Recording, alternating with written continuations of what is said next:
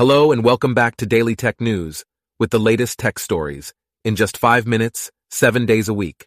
Here are the top tech stories for Wednesday, November 1st, 2023.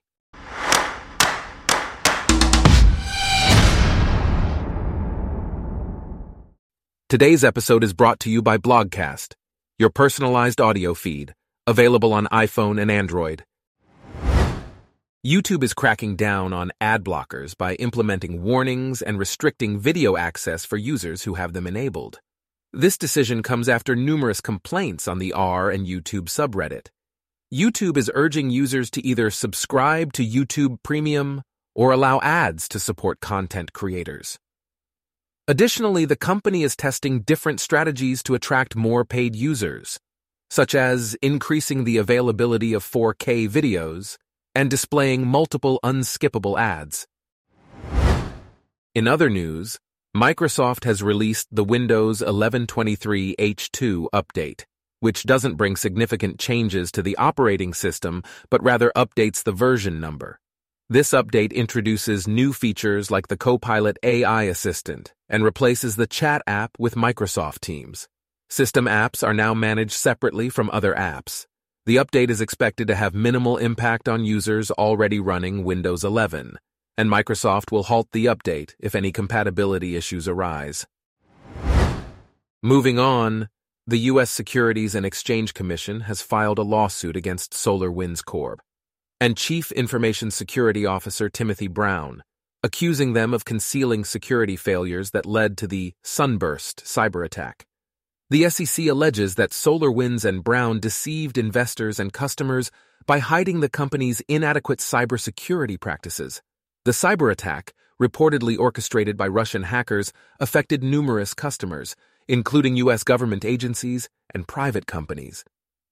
The SEC is seeking disgorgement of profits, civil monetary penalties, and a permanent ban on Brown from holding positions in companies that issue securities.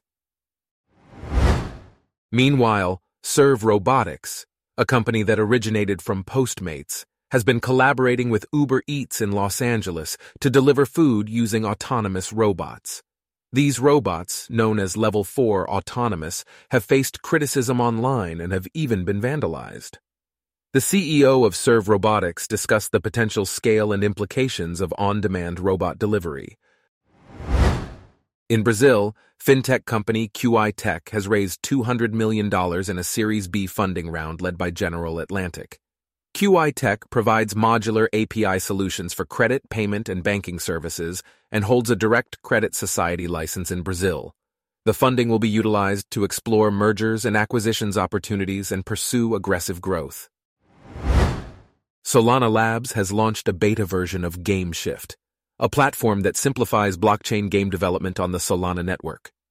GameShift enables developers to create Web3 powered gaming experiences using a single API, eliminating the need for extensive blockchain knowledge. The platform also offers a unified Web 2 friendly API. Solana Labs emphasizes the platform's fast speeds, scalability, and low transaction costs for game asset minting, transfer, and trading positions.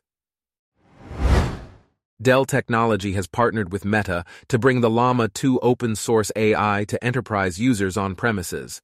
Dell is adding support for Llama 1 models to its hardware lineup and generative AI solutions for on premises deployments.